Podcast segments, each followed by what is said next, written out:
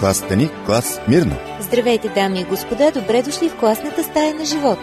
Вие сте с категория живот. Повишете своя успех и останете в час. Що е то комплекс за малоценност и откъде се взема? Интересен ли ви е този въпрос, скъпи приятели? И на мен ми е интересен, значи единствено ни остава да бъдем заедно през следващите 30 минути, за да разберем. Започва категория живот. Аз съм Мира. Понякога хора, които си имат всичко, както се изразяваме, са необяснимо потиснати и виждат само недостатъците си. И обратно, хора, които в нашите очи имат очевидни поводи за смачкано самочувствие, се чувстват добре в кожата си и гледат света от високо. Значи, не всичко е обективно. Психолозите са измислили термина комплекс за малоценност. Защо е комплекс, не знам. Но всички знаем какво се крие зад това понятие. Понякога ниското самочувствие си има съвсем реални причини, както и високото, разбира се, но ако можем да опишем някакво така генерално наблюдение, ще кажем, че всъщност самочувствието ни се определя от отношението на другите към нас, а не толкова от обективните ни качества. Например, ако един средностатистически ученик попадне в паралелка с отличници, вероятно ще израсне с самочувствието, че е посредствен. И обратно, ако е в клас на повторячи и двойкаджи, ще се смята за изключително умен. Значи нашите лични усещания и възприятия не могат да бъдат критерии за реалното състояние на нещата. А всеки иска да знае какво представлява всъщност. За нас вярващите хора е лесно. Ние просто питаме Бог. Какво е Неговото мнение за нас? Той как ни вижда, за какво ни смята. И тогава вече можем да бъдем сигурни, че знаем истината. Днес решихме да мислим на тази тема възоснова на едно събитие от живота на цар Давид. Ако ви е интересно, останете с нас, скъпи приятели. Не забравяйте, че очакваме с радост и интерес всяко ваше писмо. Припомням ви адресите ни. Пощенският. 4000 Пловдив, улица Антим 1, номер 22, звукозаписно студио. И електронният. awr, долна черта, bg, at abv.bg.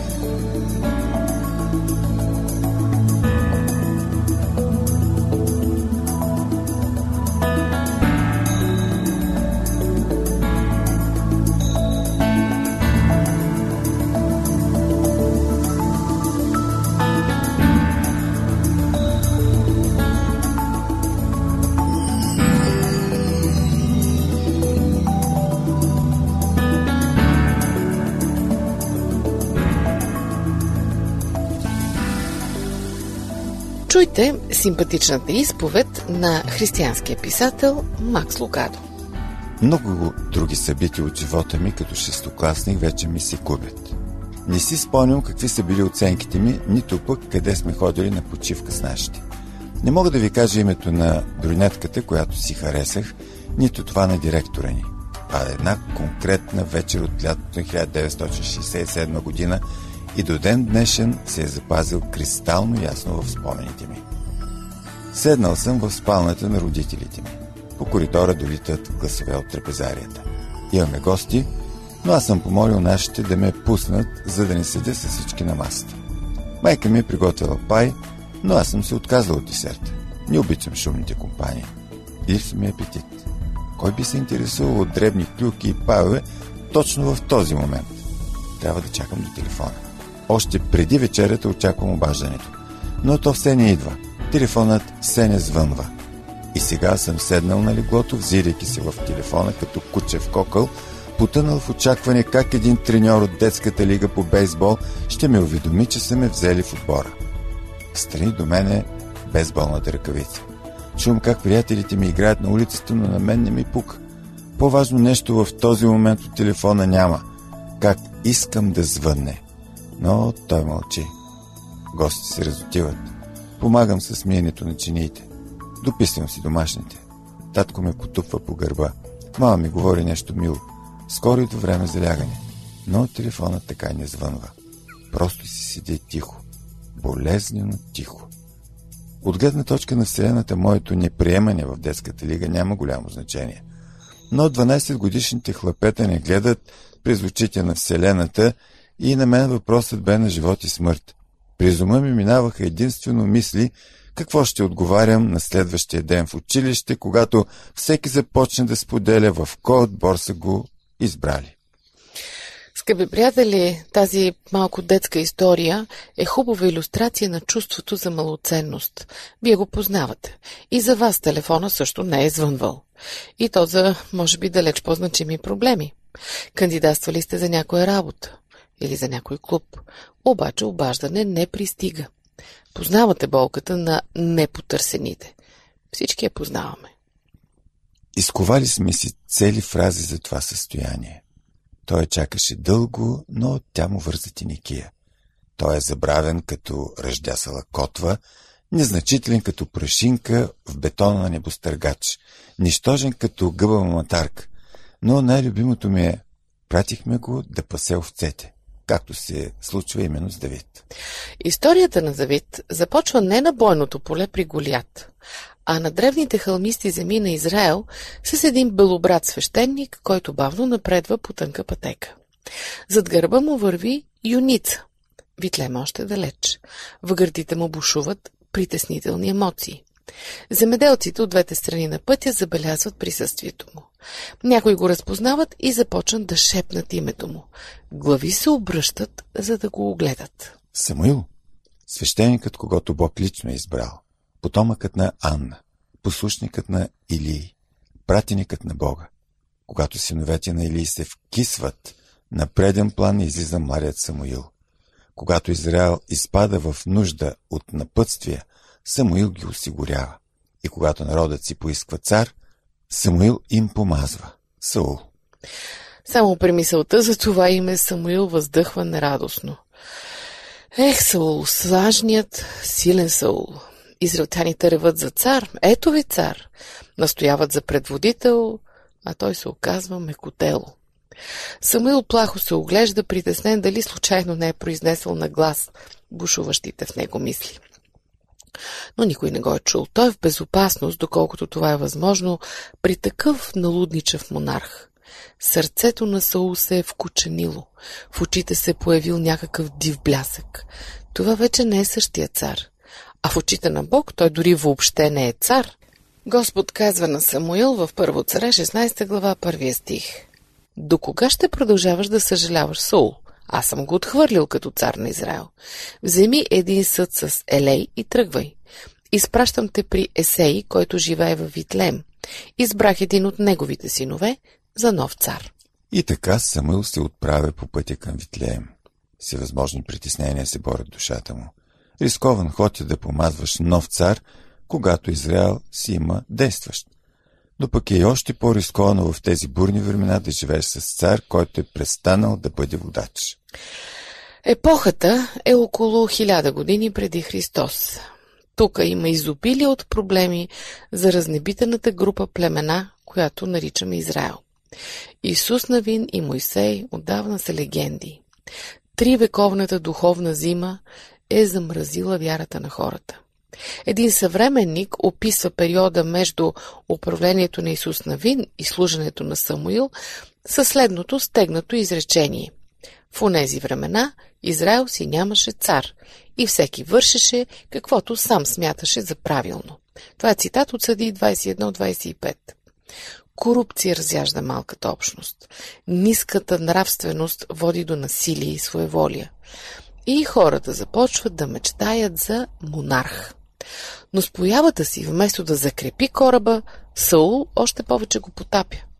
Първият царуващ управител на Израел се оказва психясъл и то не кадърник. На всичко отгоре съседното племе на филистимците започва да набира сили. Войствени, кръвожадни, широкоплещести левенти бързо успяват да монополизират обработването на желязо. Те са мечките гризли, евреите са сьомгата. Филистимците издигат град след град. Евреите продължават да живеят на палатки. Филистимците куват желязно въоръжение. Евреите си продължават да воюват с примитивни прашки и стрели. Филистимците огласят долината с лъскавите си колесници. Израелтяните се задоволяват с земеделски си чува и ножове. При едно сражение, представете си, цялата еврейска войска е въоръжена само с два меча. Един за Сул и един за неговия син Юнатан. Поквара в царството. Опасности в региона. Саул е слаб цар. Народът още по-слаб. И какво прави Бог в този момент? Предприема онова, което никой дори не е допускал. Отправя изненадваща покана до господин Никой от село Нидево. Изпраща Самуил до възможно най-забутаното, затънтено, затулено, закътано, задрямало и занемарено село в страната. Представихте ли си картината, скъпи приятели? Наистина нашия Бог обича ефекта. Всъщност, историята, която ни интересува, те първо започва. Затова не сменяйте частотата. Не забравяйте, че нашия телефон е винаги отворен за вас. 032 633 533. Това е категория живот. Аз съм Божидар. Останете с нас до края.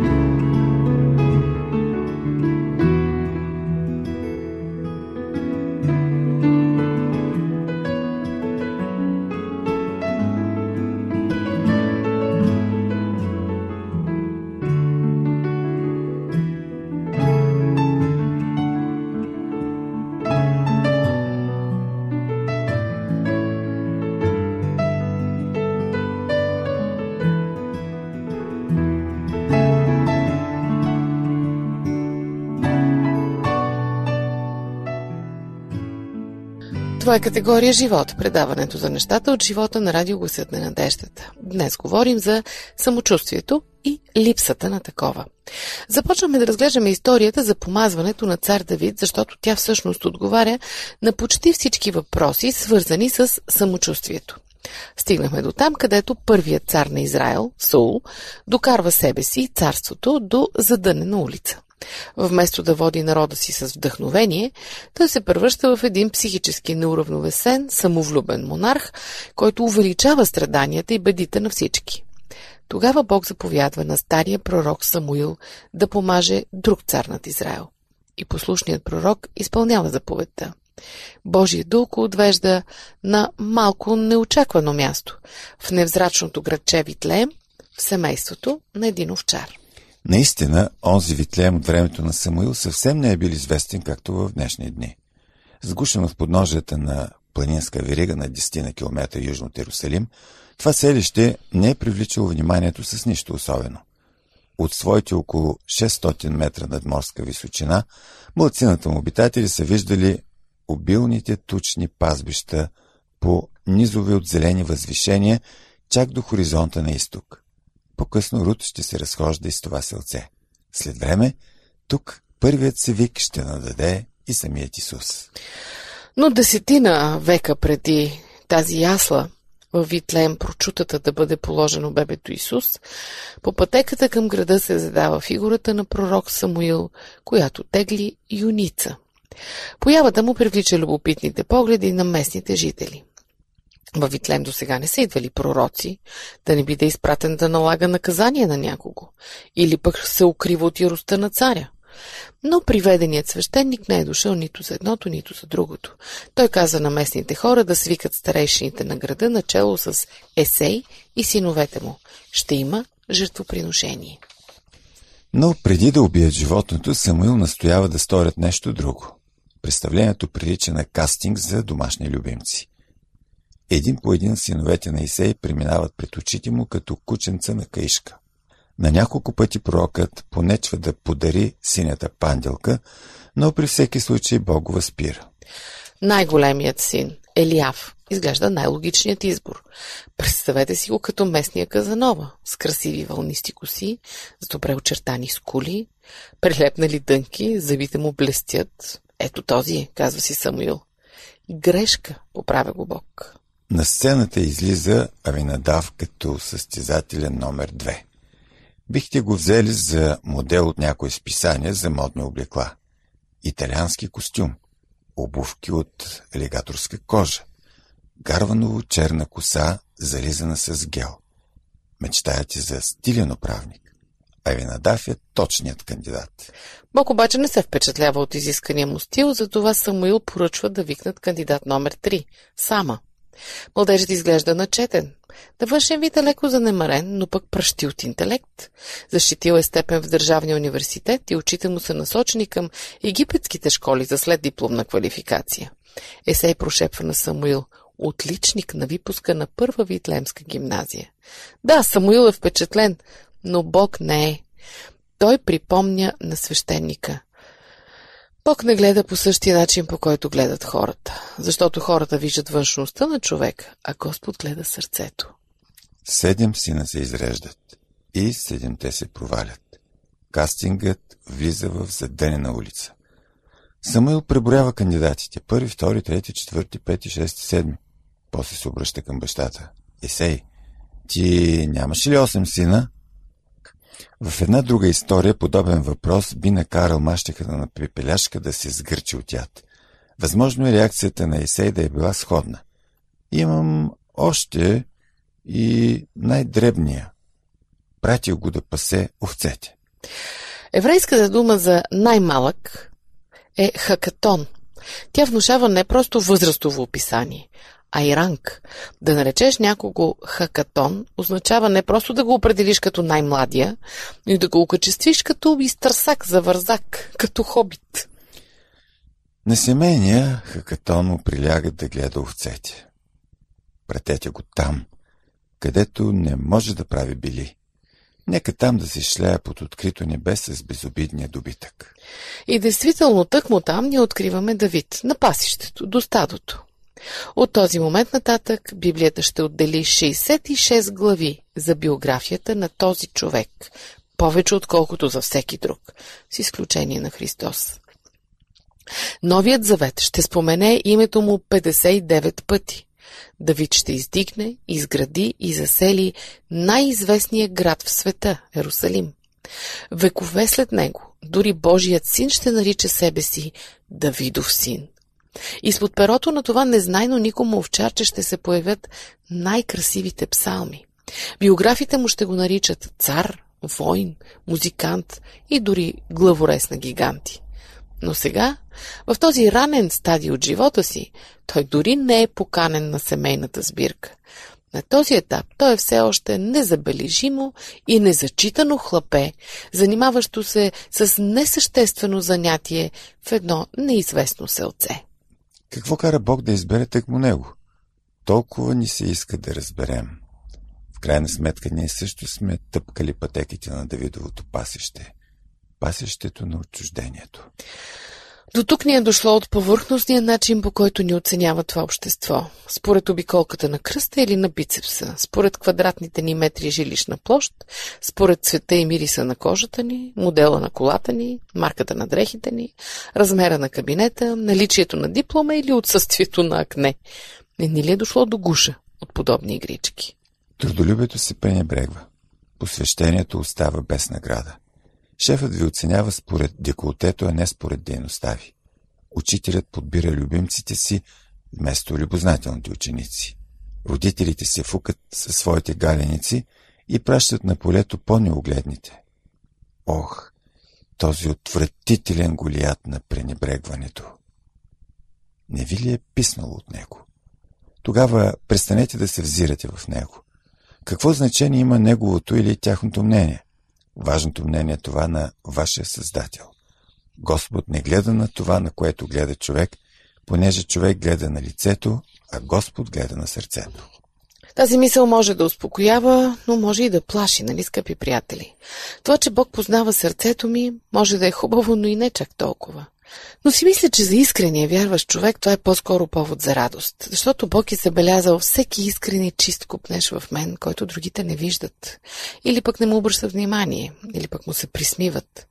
А той го е оценил и то с висока оценка.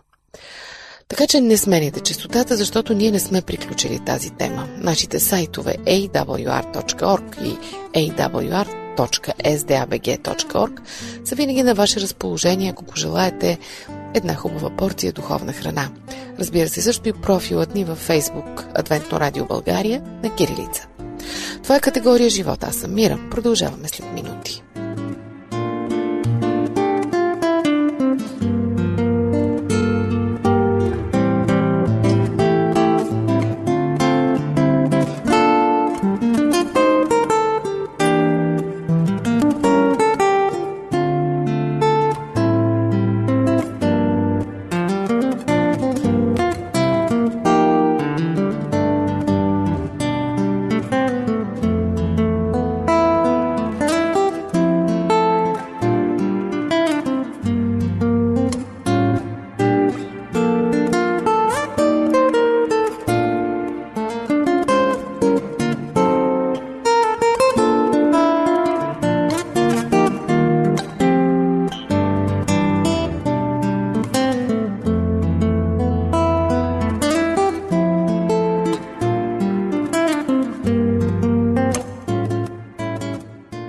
Отново в категория живот по радиогъсът на надеждата в четвъртък. Аз съм Божидар. Какво вижда Бог, когато ме погледне? Ама такъв какъвто съм. Не просто туалета ми, прическата ми, дипломата на стената ми, колата ми, приятелите ми, а мен самия. Мислите, купнежите, срамовете, греховете и желанията ми. И какво си мисли за мен, когато ме погледне? Изненадващо, но не лоши неща. Той, който се отвръщава от злото и греха, не се гноси от моя грях. Той, който може буквално всичко, не се присмива на моето невежество или ограниченост. Напротив, вижда в мен изключително ценен човек с огромен потенциал, какъвто никой друг не вижда. Дори самият аз. Доказателство за това са многобройните истории, записани в Библията, на хора, за които никой не е гласувал и не би гласувал, но за които Бог е гласувал и те са оставили велики следи в историята. Нека си припомня какво казва той на пророк Самуил, когато отива да помаже цар Давид. Господ не гледа на това, на което гледа човек, защото човек гледа на лицето, а Господ гледа на сърцето. Тези думи са записани и предназначени за всеки един хакатон или най-малък във всяко общество. За отритнатите, за отблъснатите, за отстранените, за отхвърлените. Такива хора обича да използва Бог. Мойсей се укрива в нелегалност, обаче Бог го използва. Йона се крие в дън морето, но Бог пак го използва. Рав държи бордей, Самсон държи жени в скута си. Яков държи живота си в ръце. Илия държи да се откаже от всичко. Сара държи да се оправя сама. Лот държи на лошите си приятели. А през цялото това време Бог държи на думата си и използва всеки един от тях. А Давид, усамотен в затънтените витлемски полета, потънал в мисли, той е поседнал на кръстовището между отекчението и анонимността. Тъкмо на това място го заварва и гласът на Бога, произнесен чрез устата на един от батковците му. Давиде, прибирай се, търсят те. Всички човешки погледи в къщата виждат отмалялото лице на един младеж, вмирисан на овце и кандидат за банята. През очите на Самуил обаче Бог вижда отдаденото сърце на един служител, ухаещ на хваления и кандидат за престола. И Господ казва на пратеника си, стани, помажи го, защото е този. Бог е видял онова, което никой друг не забелязва. Сърце, което търси Него. Въпреки всичките си слабости, Давид търси Бога така, както чучулигите търсят изгрива. И тъй като се ковчва в сърцето на Бога, той успява, освоява и устоява в неговия ритъм. В край на краща тъкмо това иска и очаква от него Бог. Тъкмо това иска и очаква и от нас. Околните може да ви измерят според сантиметрите на ръста, килограмите на тялото или банкнотите в портфела. Но не е Бог. Той ни измерва според посоката на сърцето ни. И когато открие сърце, отправено към него, той го призовава и го запазва за себе си. Спомняте ли си изповедта на Макс Лукадо, която ви представихме в началото, за телефонното позвоняване, което той чака цяла вечер. Обаче историята завършва много интересно. Телефонът останал безмълвен, но не е звънеца на вратата. Вечерта, когато мечтата му вече е угаснала и бейсболната ръкавица е закачена на стената, внезапно прозвучал входният звънец. Кой? Треньорът. Обяснението на треньора било, че толкова важно съобщение той не можел да даде по телефона, а само лично. Едва години по-късно Макс Лукадо научил истината. Треньорът изобщо не възнамерявал да го кани в отбора. Ако не било настойчивото обаждане на баща му, иначе вероятно той щял да си остане извън отбора. Ако татко не се обадил и не го бил придумал, тогава Макс нямало да бъде включен в отбора. Историята на Мария Давид ни дава следната гаранция. Вашият баща познава сърцето ви и тък му за това е запазил в отбора място точно като за вас. Ето го източникът на истинското самочувствие, скъпи приятели. Ето го лекарството срещу комплекса за малоценност. Щом царят на Вселената ме счита за важен и ценен човек, чие мнение би могло да ме разстрои.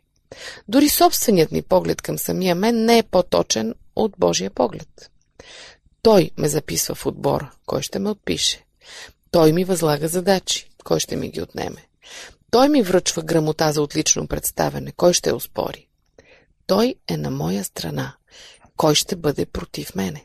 С тази мисъл в главата до чуване до следващия път, скъпи приятели. Бог те ви благослови.